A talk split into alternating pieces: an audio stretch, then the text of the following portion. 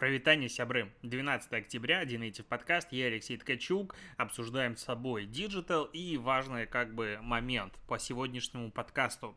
Я его записываю в 9 утра. И в 11 утра будет э, какая-то большая конференция от Mail.ru, которая тизерит непонятно что. По сливам вроде как говорят, что Mail.ru Group переименуется вроде в VK Group, либо разделится, либо у них будет какой-то расхождение со Сбером, и что-то там они поделят бизнес, уже зарегистрирован домен ВК Групп. А, ну и в целом, если вспомнить, как рекламировался это мероприятие на VC, там много разных компаний говорит о том, что это одна компания, может быть, действительно такое произойдет.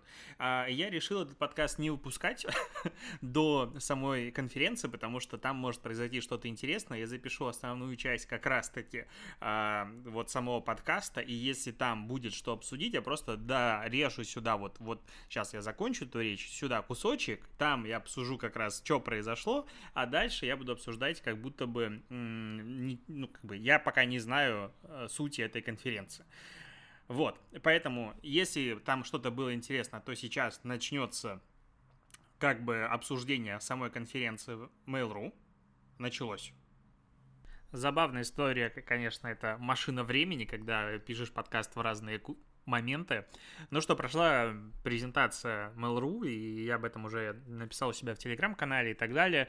И уже неправильно говорить Mail.ru, теперь это ВК, даже не ВК-группа, это ВК. Короче, они а, посмотрели на то, что у них дофигища продуктов, очень сильно разных, и теперь стали а, полностью ВК, потому что типа люди не понимали, какие продукты это их продукты. И они даже твит во время презентации показывали Артемия Леонова, а, в котором он говорит, что он против монополии, поэтому вместо сервисов Яндекса пользуются аналогами от небольших независимых компаний.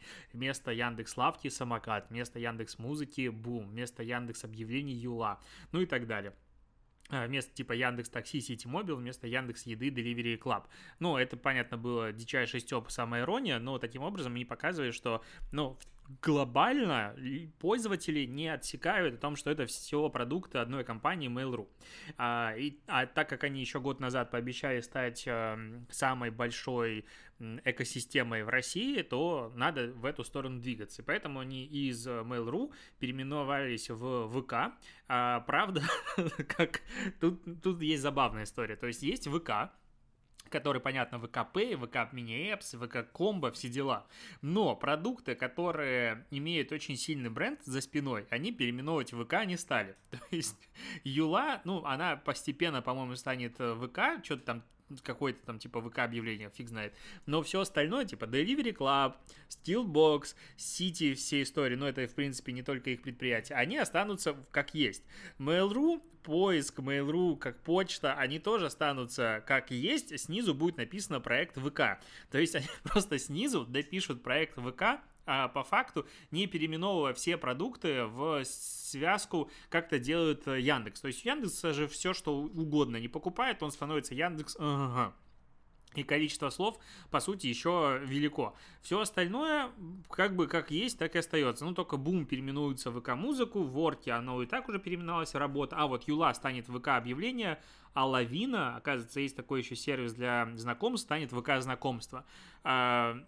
Таким образом, они вот как бы в головах у обычного пользователя создадут, ну, понимание масштаба экосистемы. Возможно, как мне кажется еще, что Mail.ru как ну, бренд, он, ну, мягко говоря, среди широкой аудитории не котируется самым лучшим образом, потому что у нас были а, спутник Mail.ru, у нас были разные сервисы, которые очень сильно всех раздражали безумно, ты ставишь это и потом хрен ты удалишь, и этого было много, и восприятие осталось так себе. Кроме того, допустим, геймеры, а, ну, я еще помню из давних времен, что если что-то покупает Mail.ru, значит там будет дичайший донат, и просто играть это будет невозможно. Ну, были как бы такие моментики. Теперь это все станет типа ВК и начнут с нового листа, хрен знает.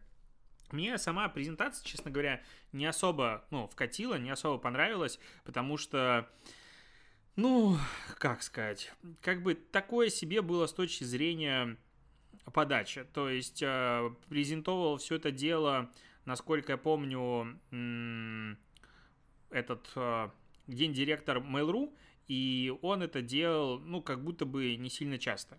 Ну, опять же, это было мое мнение, он часто как будто бы задыхался от волнения, такое было с точки зрения вот как бы спикера. Я сам много раньше выступал, да и сейчас, вот по сути, я вещаю в микрофон, и в моменты, когда у меня там нечего говорить, или что-то я запинаюсь и прочее, это сто процентов всегда слышно. Ну, очевидно, я знаю, я сам слушатель, я понимаю, как по-разному звучит речь в разные моменты времени. И здесь как будто бы то ли звук был настроен плохо и было слишком много его вдохов, либо что-то еще. То есть вот мне не хватило темпа речи, мне не хватило вот э, вроде бы очень много цифр показывали в начале, красивая графика, но ну, как-то скучновато было. Ну, опять же, эта презентация была, насколько я понял, для журналистов, профильных блогеров, так себя назову, типа диджитал-блогеров и остальных ребят, то есть для узкого круга, не на широкую аудиторию. Поэтому, возможно, в данном случае это все ок, и так там ребята не слабо так запарились, но с другой стороны, это ребрендинг огромной корпорации, это как бы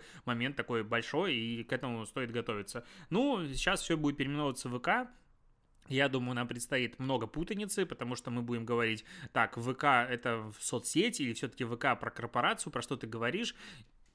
Вот здесь будет какая-то еще путаница. Но Mail.ru по сути, в такой же проблеме, как и э, Facebook э, со своими продуктами, потому что не все люди понимают, что там условный WhatsApp продукт Facebook, и они начали это исправить какой-то момент назад. Сейчас я не уверен, что они этому рады, потому что все, ну, как большое количество людей начало это понимать, и им это не нравится, и репутация у Facebook такое себе. Короче, вот, э, наверное, одна из главнейших новостей сегодня, недели, месяца для российского диджитала, потому что это очень крупный ребрендинг. Я думаю, впереди большое количество рекламных кампаний будет, большое количество бюджетов будет на это потрачено, и очень много будет интересно посмотреть с точки зрения графических приемов, э, изменения логотипа, всего остального. Сам логотип ВК пока у меня новый, вот именно ВК не соцсети, а компании, меня пока не вызывает большого а, восторга, пока я его не понял.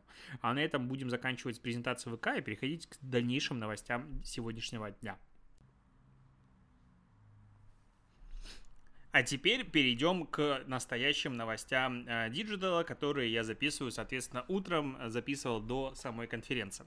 Итак, что ж у нас интересного происходит? Вообще, на самом деле, прям много всего.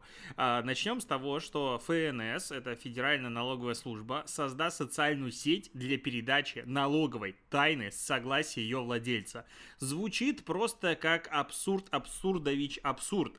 Вроде бы, с одной стороны, это очень правильная а, инициатива, инициатива, которая позволит контрагентам друг друга проверять, там что-то типа а, легче получать, возможно, кредиты и так далее. Это действительно, ну, плюс на минус а, адекватное правильное решение, вроде бы. А с другой стороны, блин, ну, come on, а, все данные, которые вообще в принципе существуют в ФНС, как я вот вижу со стороны, такое ощущение, я могу заблуждаться, это личное мое мнение и так далее, это все дисклеймеры, которые обезопасивают вроде бы как меня они же все в сети есть. Ну, то есть, кому надо, прям вообще легко находят. Ты регистрируешь ИП, и тебе прилетает от банков, ну, просто сразу же. Я, когда зарегистрировал ИП, я был удивлен, что мне прилетело так мало звонков. Мне там позвонило, по-моему, три банка или что-то типа четыре банка. И когда я об этом рассказывал, люди говорили, тьфу, ты просто неудачник. Им звонили там людям, которые мне писали, по там 10-20 раз в день, и такое происходило в течение недели. Типа, выкидывая просто номер телефона. А это еще ООО никакой не открывал. Там вообще типа шквал. И эти данные появились у банков и у всякой вот такой швали, банки не шваль, но в целом те, которые звонили, не самые хорошие в мире люди, до момента, когда база официально обновилась. То есть я не знал еще о том, что мне открыли ИП, не было подтверждения никакого, а уже звонили.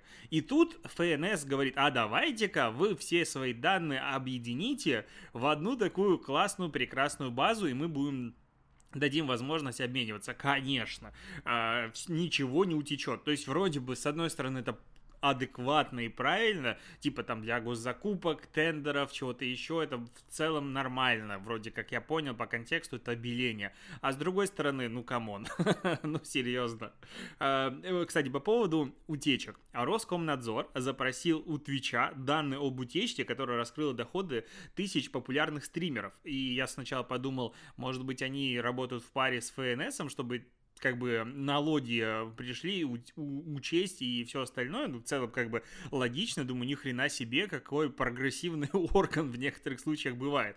А оказалось, что а, это сделано для того, чтобы, а, ну, как бы Роскомнадзор принимает сейчас а, сообщения от пострадавших и предлагает им компенсация от сервиса. Короче, если Twitch не ответит или откажется предоставлять данные в течение одного месяца, Твичу грозит штраф я даже не знаю, как, ну, надо в воздух, надо секунду вот прям подумать, как произнести эту цифру, потому что тут налей много, подожди, до 5000 рублей.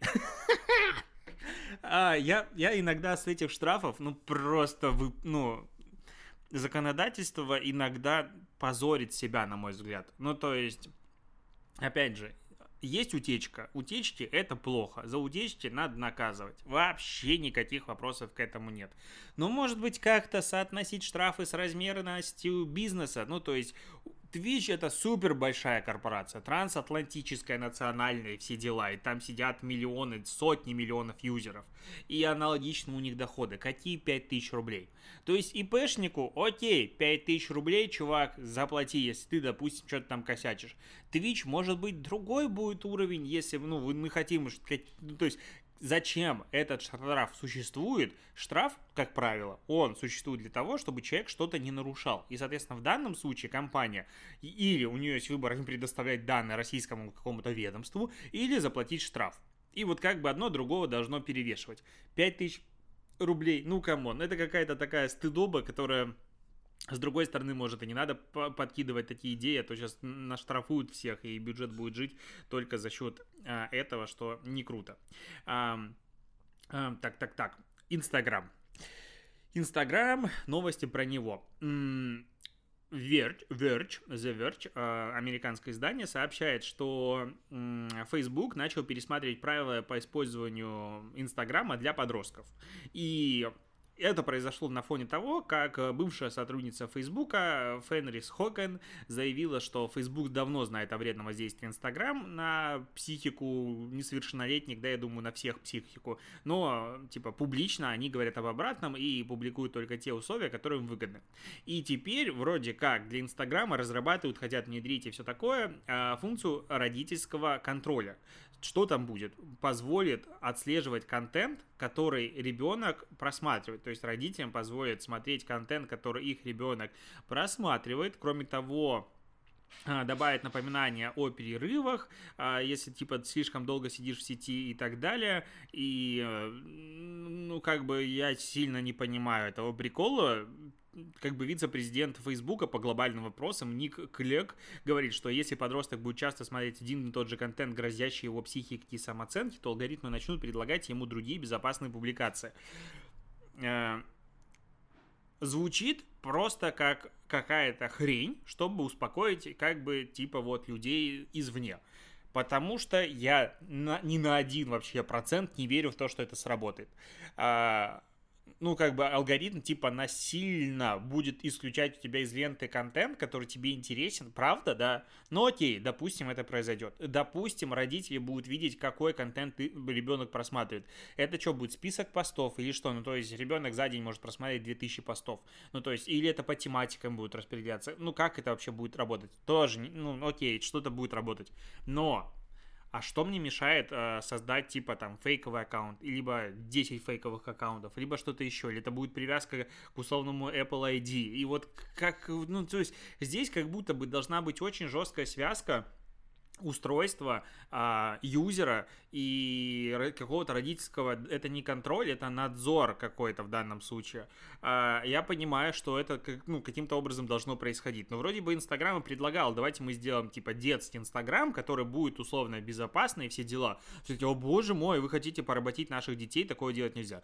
Ну, определитесь, чуваки, может быть, что вы хотите. Все-таки, чтобы дети сидели в Инстаграме, их контролировать, не контролировать. И опять же, контент, который, э, как там, вредит психике э, детей.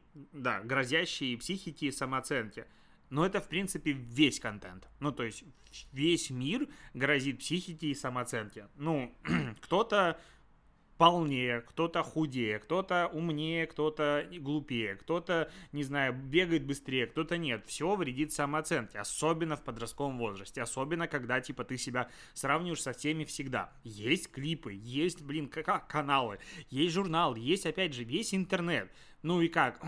Я вот вспоминаю э, «Черное зеркало». Вот, на мой взгляд, это идеальное объяснение родительского контроля. Если не помнишь, была серия, в которой э, маленькая девочка, что-то с ней произошло, то ли она испугалась, то ли она потерялась, и, короче, мама такая, блин, это мой единственный ребенок, я должна ее сохранить, э, надо установить в ребенка функцию родительского контроля. Короче, какой-то имплант, который э, позволяет контролировать, что видит ребенок. Ну, то есть, буквально, она там взяла и настроила. Если там собака какая-то гавкает, ну, берет и размывает э, как бы собаку в такое пятно какое-то и глушит звук. Ну, там, кровь и все остальное она поубирала. И девочка выросла в, в своем таком вакууме, вообще не понимая, что там происходит. И дальше началось, ну, как обычно это бывает в «Черном зеркале».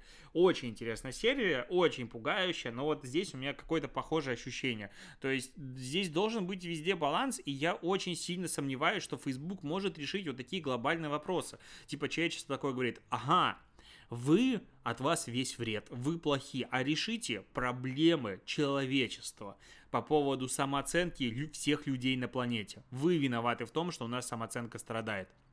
Вы виноваты в том, что мы себя с другими сравниваем. Вы виноваты в том, что мы выкладываем о себе лучше, а худшее не хотим говорить. Так может психоаналитику надо сходить и прочим ребятам.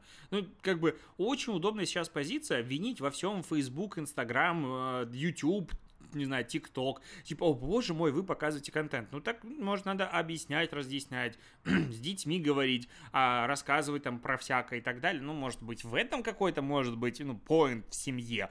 А то а, школы, типа, там должны воспитывать а, детей и все остальное, соцсети должны им не мешать, а родители что должны делать? Я вот хрен знает. Ну, то есть в этой ситуации я очень, ну, негативно настроен относительно этих изменений, потому что я уверен, что это ни хрена не сработает, а при этом будет куча каких-то косяков, и как бы это не поможет. То есть проблема глобальна, проблема в другом, и Инстаграм ее сам решить 100% не может.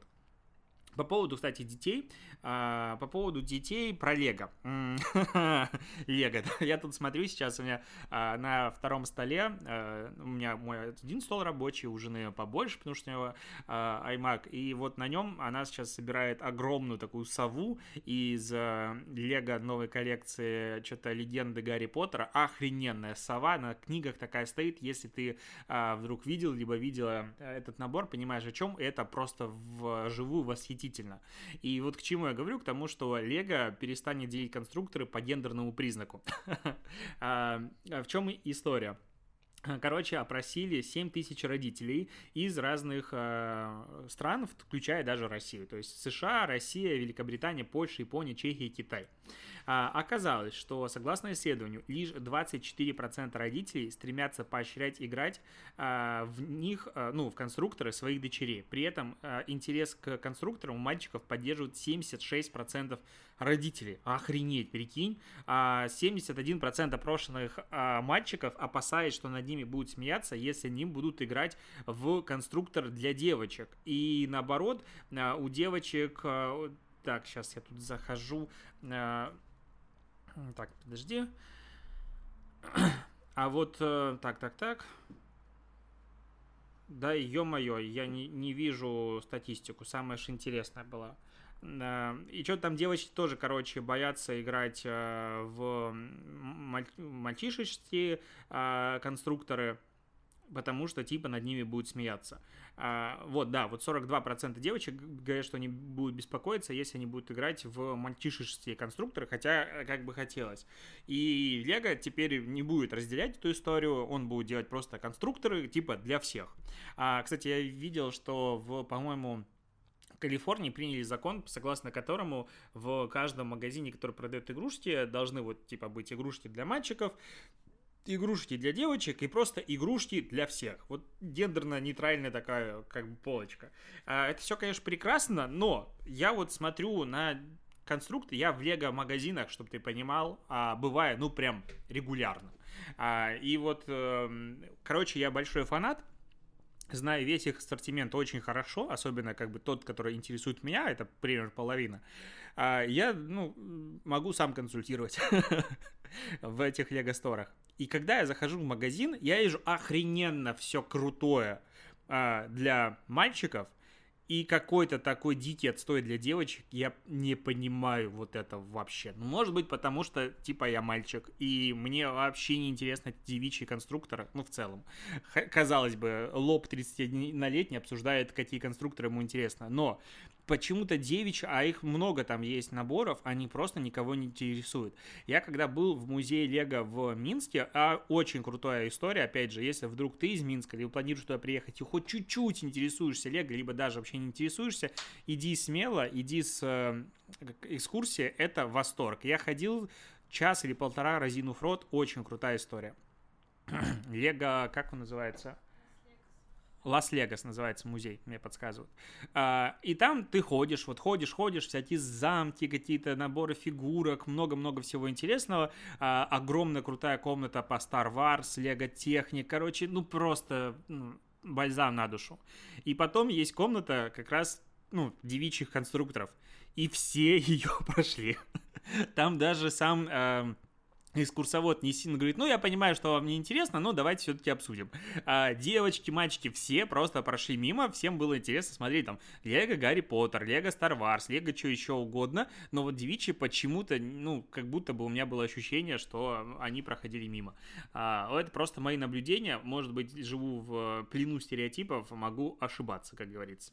А, так, Twitter разрешил пользователям удалять подписчиков без их блокировки. Кстати, такая штука странная, что Instagram до недавнего времени нельзя было удалить подписчиков. В Твиттере можно было только заблокировать. Типа, если я просто хочу убрать человека, не блокирую его. Эта функция только вот сейчас а, появилась.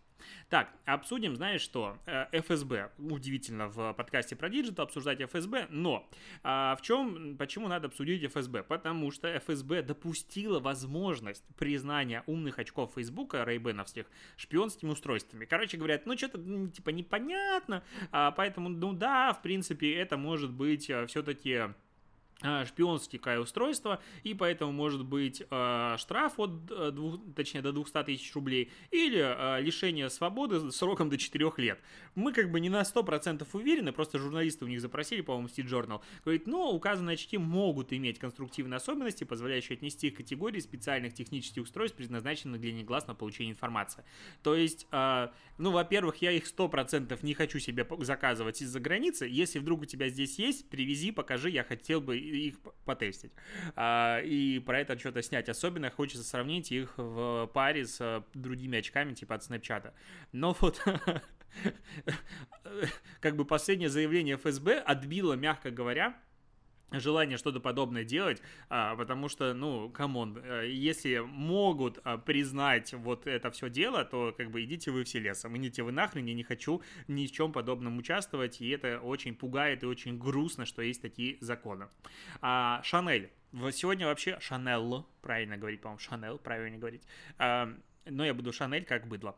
Так вот, что-то сегодня в подкасте очень много неожиданных гостей, но интересная новость от них. Мы все-таки обсуждаем не только диджитал, но и маркетинг. Так вот, э, Шанелечка будет продавать некоторые сумки, а именно э, свои самые популярные Classic Flap Bag и Coco Handle, я хрен знает, что это такое, а, по одной в год каждому покупателю для того, чтобы бороться с перекупщиками.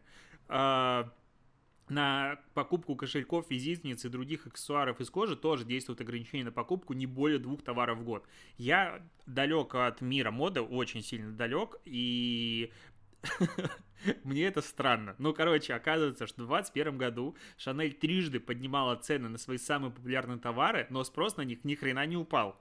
И теперь вот как бы не больше одной в руки будет в течение года, чтобы перекупщиков отбить. Как я, я сначала думаю, ну что за бред, а как, ну, что, паспорт надо предъявлять для того, чтобы вот как бы сумку купить, как по-другому можно идентифицировать покупателя. Но, судя по всему, потому что я там почитал в комментах и так далее, эти, ну, многие товары продаются только как бы покупателям с багажом э, истории за плечами, с истории покупок в этой компании. Ну, то есть, типа, ты не можешь прийти с улицы и сказать, там, вот я хочу эту сумку. Надо сначала накупить что-то другого, и когда вот, типа, компания Chanel поймет, что ты клевый чувак, тебе она продаст и эту сумку. Восхитительно просто.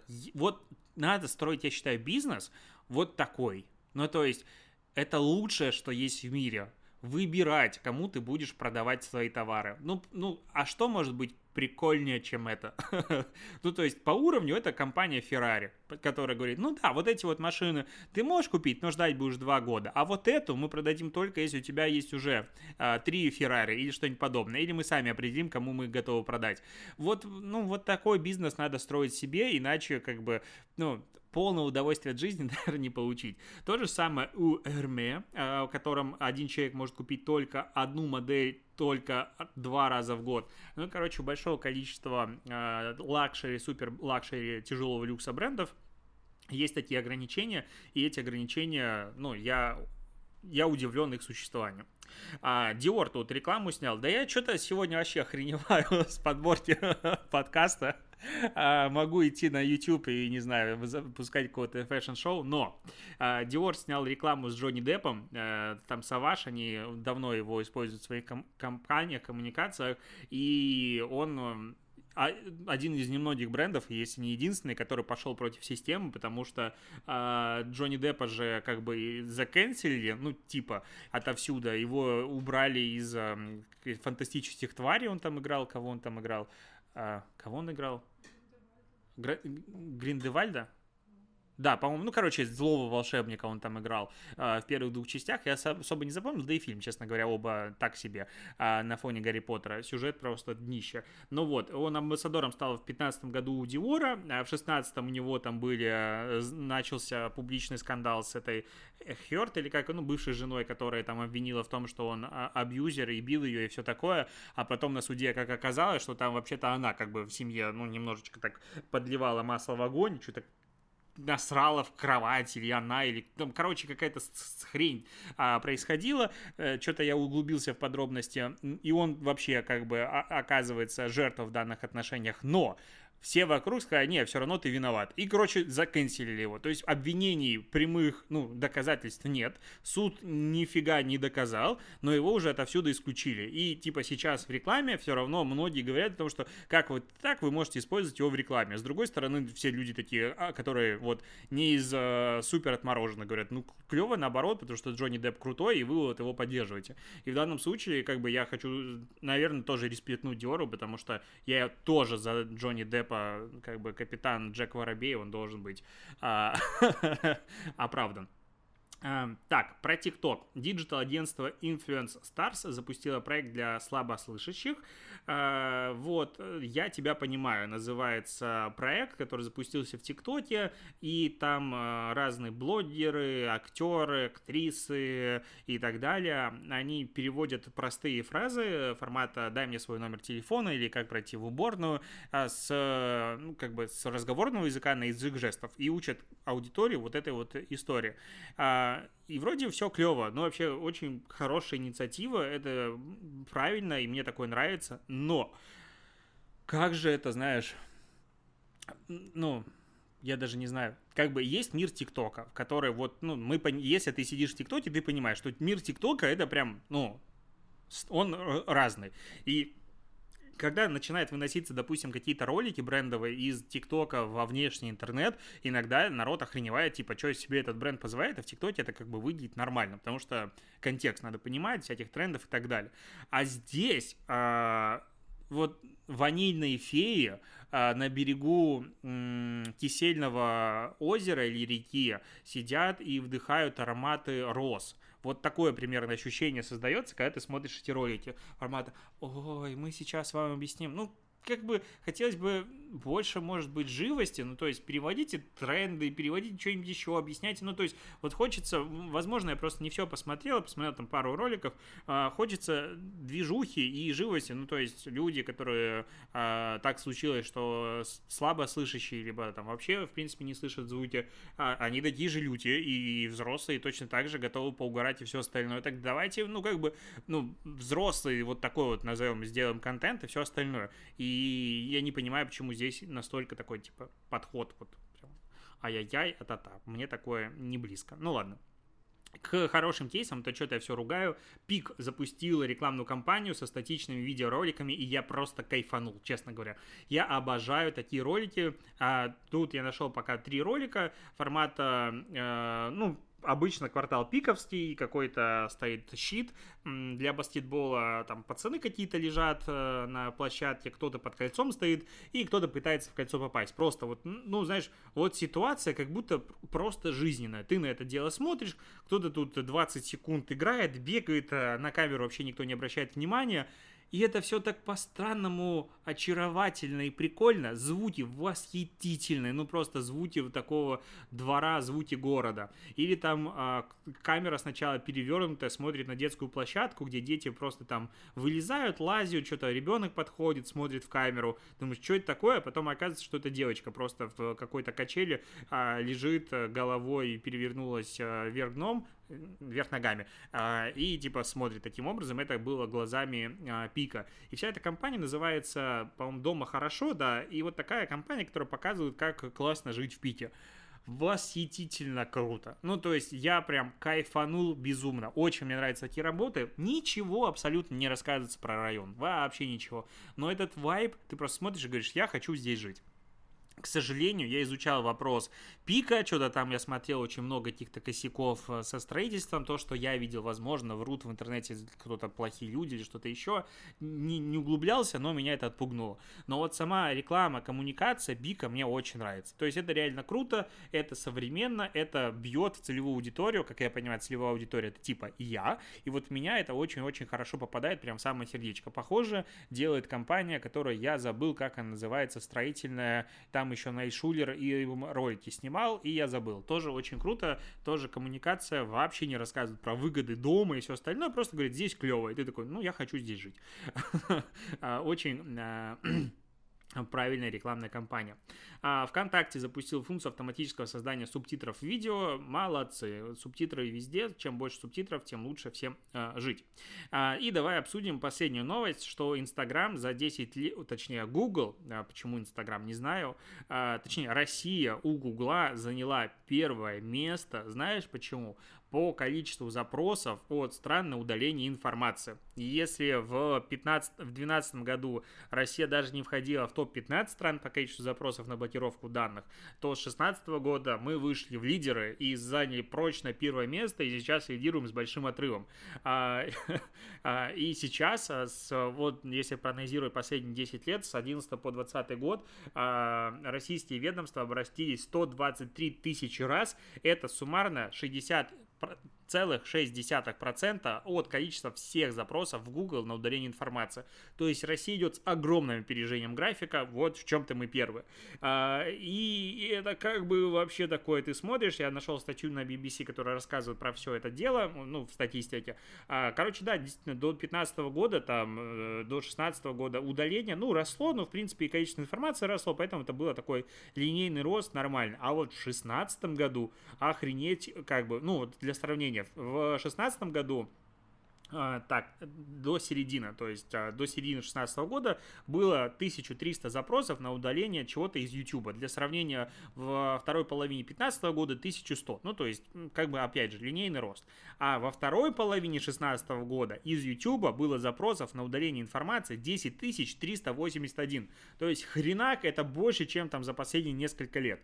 А, очень сильно, и в последнее время начало расти очень сильно количество запросов на удаление не только из YouTube информации, информации, но из э, обычного поиска. Что же просит удалить, э, ну, как бы, разные органы России из Гугла? А, так, вопросы, связанные с национальной безопасностью в 2016 году в, занимали и в начале 2017 года занимали львиную долю. То есть там по 9,5, по 11 тысяч запросов с половиной было именно удаление такого. Но потом авторские права заняли первое место и, допустим, Э, вторая половина 2020 года на удаление информации, нарушающей авторские права, было 9550 а, запросов передано в Google. На, ну, опять же, для сравнения, э, вопросы, связанные с национальной безопасностью, 3600 запросов, а, товары и услуги, подпадающие под действие специальных законов, я хрен знает, что это такое, 2036, может, это какие-то, а, вот наркотики 1300, остальные там запросы еще есть. Ну, короче, а, основное это авторские права, на самом деле, в последнее время. Ну и какие-то товары, которые подпадают под действие специальных законов, потому что их в второй, э, в первой половине 2018 года было типа 11 тысяч таких запросов. Интересно, что ж там удаляли такое. А, ну, ну, как бы вот, то есть получается, что суммарно, вот если посмотреть на общее количество запросов, да, в России лидирует очень, ну, в целом, а, лидировал до недавнего времени вопросы, связанные с национальной безопасностью, но большая часть — это авторские права. И вот здесь как бы ну, у меня, наверное, есть гипотеза, что так как а, законодательство у нас по поводу авторского права, оно, ну, такое себе пока не сильно прописанное и понятное, с не самыми понятными штрафами и все такое, пиратство развито очень-очень сильно. И борьбы с ними, кроме как, типа, удалить из Гугла и что-то подобное, до недавнего времени не особо как бы и было, да и сейчас, опять же, не сильно хорошо это а, все работает. И пиратство очень сильно распространено. И если посмотреть на количество запросов типа из России по поводу авторского права и сравнить это с другими странами, то мы типа сильно лидируем. Потому что мы так авторское право сильно защищаем? Скорее всего нет, потому что там и так это все защищено, и сильно пиратство, ну вот прям как бы массово. У меня есть такая гипотеза, могу ошибаться опять же. А, не так распространено, как у нас. А вот как бы в наших реалиях по-другому бороться вариантов нет, поэтому, пожалуйста, удалите, пожалуйста, удалите. И отсюда такое количество запросов. Ну, это гипотеза, которую я хотел бы, чтобы она была правильной, но, опять же, могут быть варианты. На этом все. Спасибо, что дослушаешь подкаст. Услышимся с тобой завтра и до побольшения.